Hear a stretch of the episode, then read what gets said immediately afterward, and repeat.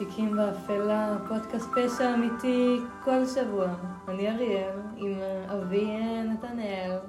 אכן, שניים. נכון.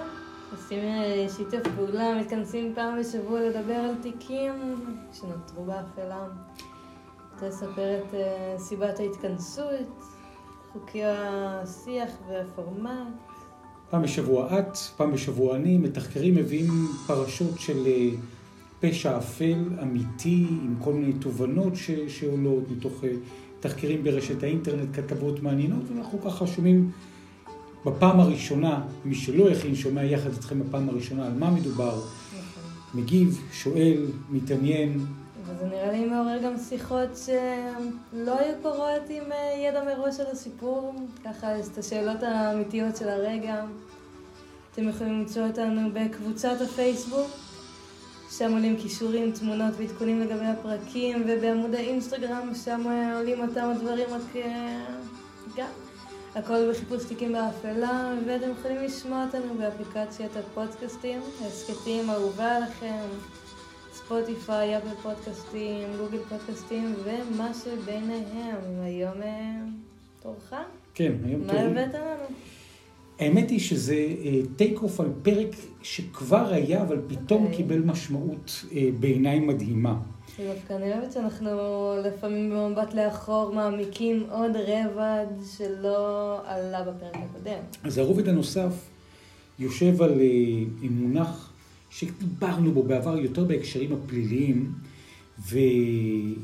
ופתרון סכסוכים שהם סכסוכים, נקרא להם אה, אה, פליליים, במישור היותר פרטי של אחד נגד השני, צדק מאחה. Mm. יכולה להכווין אתכם לכמה פרקים אחורה שיותר העמקנו במושג. ומסתבר בפרק הפעם שיש כלים של צדק מאחה שאפשר להשתמש בהם גם בפתרון של מלחמות. שמלחמות זה גדול, זה פחות... אה, למשל חרבות הברזל, למשל... זה לא איזה רגע של יושבים אחד מול השני, זה סכסוך פרטי בין שני אנשים, זה עניין של אה, קבוצות גדולות, אם לא מדיניות, כאילו. כתבה מרתקת בעיתון הארץ, דיגיטל, יעל, נעלה אותה לקבוצת הפייסבוק. כן, יעל אבסירה, כותבת כתבה שמטילה בהקשר הזה איזשהו אה, נר ואור מדהים. לאפריקה ניסיון וניסיון מוצלח בפתרון סכסוכים מדממים. לישראלים ולפלסטינים יש מה ללמוד מהיבשת השחורה. זה 30 שנה שביבשת אפריקה משתמשים בסכסוכים הכי קשים שיש שם, בין מיעוטים, ונגענו באחד הסכסוכים שם עם הנערות והילדים החטופים נכון. וכולי, בהליך של צדק מאחה שטיפל, שימו לב, בטראומות לאומיות. שזה במעש- סדר גודל מטורף. במעשי הרג המוני, בחטיפות, במעשי אונס, בסכסוכים קיצוניים של תיקים באפלה מדינתיים, באמצעות תהליך של צדק מאחה שיושב על כמה עקרונות, הכרה בפשע ופיוס אזרחי, מעשי ופרקטי. מודל הפיוס באפריקה נותן השראה לדרך שיכולה להביא לשינוי ממשי בסכסוך הישראלי-פלסטיני. ואיך זה קורה כשזה בסדר גודל כל כך גדול? איך זה, אה. כשזה אחד על השני, כשזה שני אנשים בחדר מדברים, אני יכולה להבין. אבל כשזה קבוצות כל כך גדולות, כשזה בנוגע למלחמה, איך זה. מגיע לכולם? מקרו ומיקרו. קודם כל שאל שאלה מצוינת. אז אם אנחנו יודעים, ושוב הכתבה נמצאת בתוך הארץ, שבדרך כלל רוב הפתרונות לסיום מלחמות בעולם המערבי שאנחנו מכירים, ידועות. יש צבא, יש הרוגים, יש אה, נפגעים, אחר כך יש חקירות, יש ועדות חקירה, יש בתי משפט מקומיים ובינלאומיים שמנסים להרשיע את האחראים למעשים הנפשעים שנעשו ונעשו.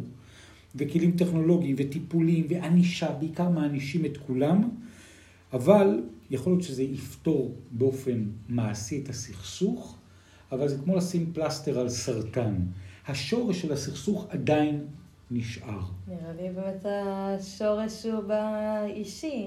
לרצות שלום פירושו לרצות צדק, ואז מסתבר שאפשר באמצעות צדק מאחה, תכף נראה איך עושים את זה ומטמיעים את זה בין מדינות, וזה עובד, 30 שנה זה עובד. מאפשר מפגש ישיר בין הנפגעים לאנשים שפגעו בהם עם מנחה מקצועי וניטרלי, ואז גם מביאים פנימה לתוך החדר נציגים של המעגלים היותר גדולים שנפגעו. המשפחות, הצדדים הנוספים, לפעמים גם הפוגע עצמו הוא גם חלק מהצד הנפגע. באיזשהו מקום זה, זה דיון מודרך בדרך כלשהי. כן. כן. Restorative justice. זה המונח הבינלאומי. הוא מאפשר לתקן וליישב לפעמים את מה שנחשב שאינו בר תיקון ופיוס. זה תיאוריה ופרקטיקה להתמודד עם פשיעה ועם אופני התגובה אליה, והזרקור מופנה אל הפשע כמעשה שפוגע בכלל בבני אדם, בכלל במערכות היחסים במדינות השונות. ואז במקום להתמקד בפושע ובדרכים להעניש את הפושע היחיד או את המחבל הבודד, עוברים גם אל הנפגע, אל הקורבן, איך מאזנים, איך מענישים, איך מפצים, והכל בהסכמה ובדיאלוג מכבד. כי זה תהליך שבעצם מבוסס על זה שיש מסגרת בטוחה, ושני הצדדים בוחרים את המסגרת הזאת כדי למצוא פתרון. אין שיתוף פעולה, או אין הסכמה כלשהי. אה, תכף ניגע בזה. עכשיו ככה, אפריקה, יבשת שבה מדינות רבות ידועות שהיה בהם הרבה מאוד סבל, הרבה מאוד מלחמות, סכסוכים, מעשי רצח איומים. רואנדה, 1994. והצדק המאחה הניב אצלן תוצאות מוצלחות במיוחד. 30 שנה שביבשת משתמשים בשיטה הזאת. ויש שם תובנות איך אפשר לייצר מנגנונים לאומיים שרודפים אחרי צדק. מטפלים בטראומה הלאומית, מכירים בפשע ויוצרים פיוס אזרחי מעשי. פרקטי. אגב, יש לנו גם כתבה מתוכנית התחקירים הנהדרת של רשת CBS, 60 Minutes, שמספרת ומציגה צד ספציפי בתוך השורה של המעשים והדוגמאות שהצדק המאחה היה שם ברמה הכי פרקטית. דרום אפריקה, רואנדה, מאלי, סיירה ליאון, הרפובליקות המרכז אפריקאיות, גאנה, הסכסוך במוזמביק, הרפובליקה הדמוקרטית של קונגו, בורונדי, אוגנדה, מרוקו, ניגריה, ועכשיו באתיופיה כולם עובדים עם צדק מאחה. יש תקווה. יש תקווה שאפשר לפתור את זה בדרך ש, ש, שיש פה איזה מודל שעובד, מודל אפריקני. למשל, השתמשו בהקשר הזה והתאימו את זה אליהם סכסוכים שהיו בקנדה, באירלנד, בסרביה, בארגנטינה, בצ'ילה, בניו זילנד, בדרום קוריאה, באוסטרליה, העולם מלא סכסוכים, מלא סבל, והם קיבלו השראה ונתנו השראה שיכול לשמש גם פה בפתרון של הסכסוך הישראלי-פלסטיני, כל מעשי פשע איומים. נראה לי אבל צריך להיות במקום שרוצים לדבר, זה רוצים לפתור את זה בשיחה ולא... אה, שלב א' ההכרה. נכון. שלב ב' התיקון. שלב ג' הפיוס. ונכון, קודם כל צריך להכיר. יש פה עיקרון של, כפי שנקרא בתוך הכתבה בהארץ, וולונטריזם, איזושהי התנדבות ורצון פנימי והסכמה מראש של כל הצדדים על כל הפרטים. ואז יש שיח משתף, רגשי, פנים אל פנים, בסביבה בטוחה ומכבדת, עם אנשי מקצוע, כדי להביא את כל ההיבטים, גם של קרובי משפחה, גם של מנהיגים מקומיים, מנהיגים אינטלקטואליים, תושבי המקום, אנשי דת, אנשי מסורת, כל האנשים קובעים, מגיעים למתחם, הרבה פעמים המפגשים באפריקה קרו בטבע, במקום ניטרלי, ויוצרים איזשהו שיח, ואז אפשר לדבר על הבושה, ואפשר לדבר על חרטה, אפשר לדבר על אמפתיה ועל אכפתיות כלפי נפגעי העבירה, עונש של פיוס, להטיל סנקציות ולהכניס את מבצע העבירה גם לענישה שהיא מוסכמת ולנתק אותו מהקהילה וליצור בתוך התהליך הזה מקום שיש בו אחריות ויש בו תהליך משותף של הצדדים. אני באמת חושבת שזה יכול אה, לעצור איזה רצף אלימות מתמשך שאפשר לשים עליו את הכותרת של מלחמה.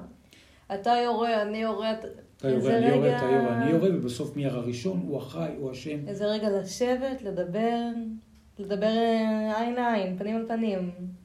ואז יש גישה, יש כמה גישות בשיטות בצדק המאחה, השבה, שיקום הנפגע למצב שבו היה לפני ביצוע הפשע, פיצוי, תשלום, שיקום, ערבויות שזה לא יקרה עוד פעם. איך אנחנו יודעים ששוב החמאסיקים לא יפרצו, איך הם יודעים שאנחנו לא נפלוש, כל אחד באחריות שלו, איך מונעים בהקשר הזה שהשבעה באוקטובר יקרה חלילה, חלילה, שוב, אולי זאת תהיה המלחמה האחרונה. תארו לכם שאפשר שזאת תהיה המלחמה האחרונה. וואו. אז יש פה שיטה, שבהקשר הזה עובדת כבר עשרות שנים, בהקשר הזה, ויש בה פיוס ולקיחת אחריות גם אה, פרטית של הרוצחים, של האנשים שעשו מעשים של רצח עם, וגם קולקטיבית, של המיעוט, או הרוב, או הקהילה, או השבט, שהם ייצגו על הזוועות שהם עשו. עכשיו, הרצון הבסיסי בהקשר הזה, בהמשך לשאלה שלך, אריאל, זה רצון למתוח קו על העבר. היו הפרות של זכויות אדם, היו מעשי רצח. עכשיו רוצים בהקשר הזה לפתוח דף חדש. לעשות איזשהו תהליך של תיקון, תיקון עולם אומרים ביהדות. שזה אה, לא יקרה שוב, במובן הזה. לתקן את הפשעים, ואז לא רוצים שמאמצי השלום לא יהיו כרוכים באי ענישה של פושעי המלחמה, להפך, יש עונש. לא רוצים בהקשר הזה, יש עונש, יש נטילת אחריות, ואז מסתכלים על הפשע באיזושהי פרספקטיבה רחבה, וזה לא רק הפרה של נורמה מוסרית, משפטית, צבאית מוסכמת, אלא קודם כל מעשה שפוגע בבני אדם ובמערכות היחסים. זה הלב של התפיסה שמתוכה מגיע התיקון. ואז מכניסים באמת את המסגרות החינוכיות, את בני הקהילה, את הנפגעים הישירים, ואפשר גם לפצות. גופנית, כספית, פסיכולוגית, כלכלית. נפגעים עומדים פנים מול פנים עם התוקפים, יחד עם הקבוצה. ואז יש אלמנט של בושה. אתה עומד מול הבן אדם שפגעת בו, אתה מסתכל עליו, הוא מסתכל עליך. יש שיחה. ולהפך, אתה יושב מול הבן אדם שפגעת בו, זה נראה לי גם צעד אה, מטלטל, לראות אה, שלמעשים שלך יש פנים. בדיוק, אתה מסתכל על העלבון, על הבידוד, על האובדן, על הכעס, ואז יש צדק מאחה שמתמודד עם המעשים השליליים, שאין עורר שנעשו מעשים איומים, באמצעות גינוי, אבל באמצעות איזושהי נטילת אחריות משותפת של כל הצדדים אל תוך התהליך, ויש ארבע דוגמאות שאני חושב שאנחנו נדבר עליהן בסדרה של מפגשים. כי בעיניי זה מאיר פנים ומעורר תקווה. כל, אה, כל דבר כזה אפשר אה, להרחיב לפרק שלם. אז אנחנו נדבר בפרק הבא גם על דרום אפריקה. אוקיי. אנחנו נדבר גם בהקשר הזה על רואנדה. רצח עם, 1994. בני שבט ההוטו טבחו שם ב-800 אלף מבני שבט הטוצי באכזריות חסרת תקדים. 800 אלף. מספר בלתי נתפס. זאת אומרת, בישראל, 7 באוקטובר, אנחנו מצלמים את הפודקאסט הזה באזור דצמבר. אנחנו מדברים פה על אלפי נפגעים, שם יש 800 אלף באכזריות. יש שם צדק מאחה, של תהליך של שיקום ופיתוח. גם הרואנדי דרש פיוס, יציבות, שלווה, ואז נולדה מערכת פוליטית חדשה שם. יש שם עוד מאוד מקומות. אנגולה, אנגולה, מדינה שסבלה ממלחמות מ-1972 ועד 2002, עם התערבויות בינלאומיות ועם ניסיונות לגשר ולפשר, רק בהקשר הזה הצדק המאחה הוא האבן הפינה. סיירה ליאון, סיירה ליאון, כמה מנגנונים לפיוס ויישום של עקרון האחריות. הוקם שם בית משפט היברידי על בסיס הסכם בין האו"ם לממשלות הקודמות, והיא קיבלה מנדט לשפוט פשעים שבוצעו נגד האזרחים ונגד כוחות שמירת השלום במלחמת האזרחים במדינה, בהם גם מעשים של אונס. רצח, מאסרים, עינויים, חטיפה וגיוס של ילדים לצבא, הפרות חמורות של המשפט ההומניטרי הבינלאומי, צדק מאחה היה מנגנון פנימי שאפשר למדינה הזאת לרפא את הפצעים שלה. אה, ישבו שם על הדוכן גם נשיא ליבריה. הם באו, כולם באו ונטלו ויצרו בהקשר הזה אה, תהליכים שיש בהם גם הצלחה ויש בהם גם מגבלות, אנחנו מדברים על יתרונות, נדבר על החסרונות, אבל אני רוצה לשלוח אותנו בהקשר הזה, אה, אריאל, אל תוך השבוע הזה, מתוך ידיעה שיש פתרונות בשיקום מערכות היחסים, גם במלחמת אוקטובר וגם במעשי פשע איומים, איומים שקורים בימים אלה בכלל האנושות, וכאן, שעה וחצי מתוך האולפן, בגבול ישראל-עזה. ו... אני בעיקר מקווה יש דרך אחרת. שאצלנו ייקחו את הדרך הזאת. ייקחו דרך שתוציא אותנו מהמעגל מלחמות המתמשך הזה. זה עובד באפריקה, זה עובד לא רחוק. אני אגיד לך מה אמרת את זה בהתחלה, צריך לרצות את זה, צריך להכיר בזה. ואם ישראל ואם הפלסטינים לא יהיו מוכנים לדבר, זה לא יקרה. זה פשוט לא יקרה. אם הם לא ירצו לדבר וירצו את הדחף נקמתי שחוזר על עצמו, אם רק זה יישאר ויוביל את המדינות כרגע, אני...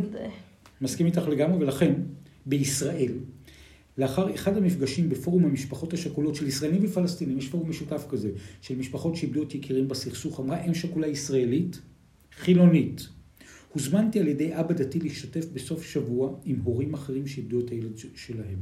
כשהסתכלתי בעיניים של אמהות פלסטיניות, הבנתי שאנחנו חולקים את אותו כאב. העתיד יגיד לנו אם זה אפשרי או שהמילה האחרונה תהיה שנאה, אנחנו מאמינים שהמילה האחרונה תהיה אהבה. הכותבת, דוקטור יעל אבסירה, חוקרת ההיסטוריה של אפריקה, מרצה באוניברסיטה העברית בירושלים, באוניברסיטה הפתוחה, במכללה האקדמית באי ברל ובמכללה האקדמית ספיר. מאמר מרתק מרתק, אנחנו ניקח מתוכו פרקים, וככל שתרצו נפיח גם תקווה לפתרון סכסוכים. צדק מאחל לישון עם מנגנון פשוט אה, מלהיב בפוטנציאל שלו לגעת בדבר הכי חשוב בעולם, וזה מערכות היחסים בין האנשים, ולפתור עם זה סכסוכים לאומיים. מדהים. שזה באמת סדר גודל אה, מטורף בעיניי. לגמרי. אז זה נותן ככה איזשהו אה, פתח אה, אמיתי, אני נכון. חושב, לתקווה. ואריאל, מילת הסיכום שלך? בסוף יהיה בסדר. כל עוד שומרים על עצמנו ועל הלב ועל הנפש, יהיה בסדר, אנחנו נהיה בסדר. אין לנו אופציה אחרת. וכאן אנחנו מסיימים את הפרק הזה, שהוא היה בעצם מין פרק מבוא לסדרה. לסדרה... פרק מבוא לסדרה והרחבה של פרקים קודמים. כן, להרחבה של פרקים קודמים ולתת דווקא מתוך הייאוש הקולקטיבי, הרחוק, שבא ואומר... נועדנו אה, לחיות תחת החרב, ורק המלחמות יעשו מלחמות, יעשו מלחמות, אפשר גם ליצוק תוכן חדש לסכסוך, ואפילו לא להמציא את הגלגל. נכון. עובד עשרות שנים באפריקה, ושם השבטים כתשו דק דק אחד את השני בכל כך הרבה מדינות. והם משתמשים בזה, אז למה שלא זה פה? המלחמות לא רק שמורות להם ולא רק שמורות לנו, כן. אולי גם אה, צדק מאחר רק שמור לאחת הקבוצות. לגמרי. אז אני מודה לכם בכל מודה לך אריאל. מודה לך בפרק, נתראה בפרק הבא. בהחלט. צדק מהחיים, כך אפשר לצלול ולקבל הרבה מאוד אופטימיות סביב זה. תודה רבה לכם. תיקים באפילה.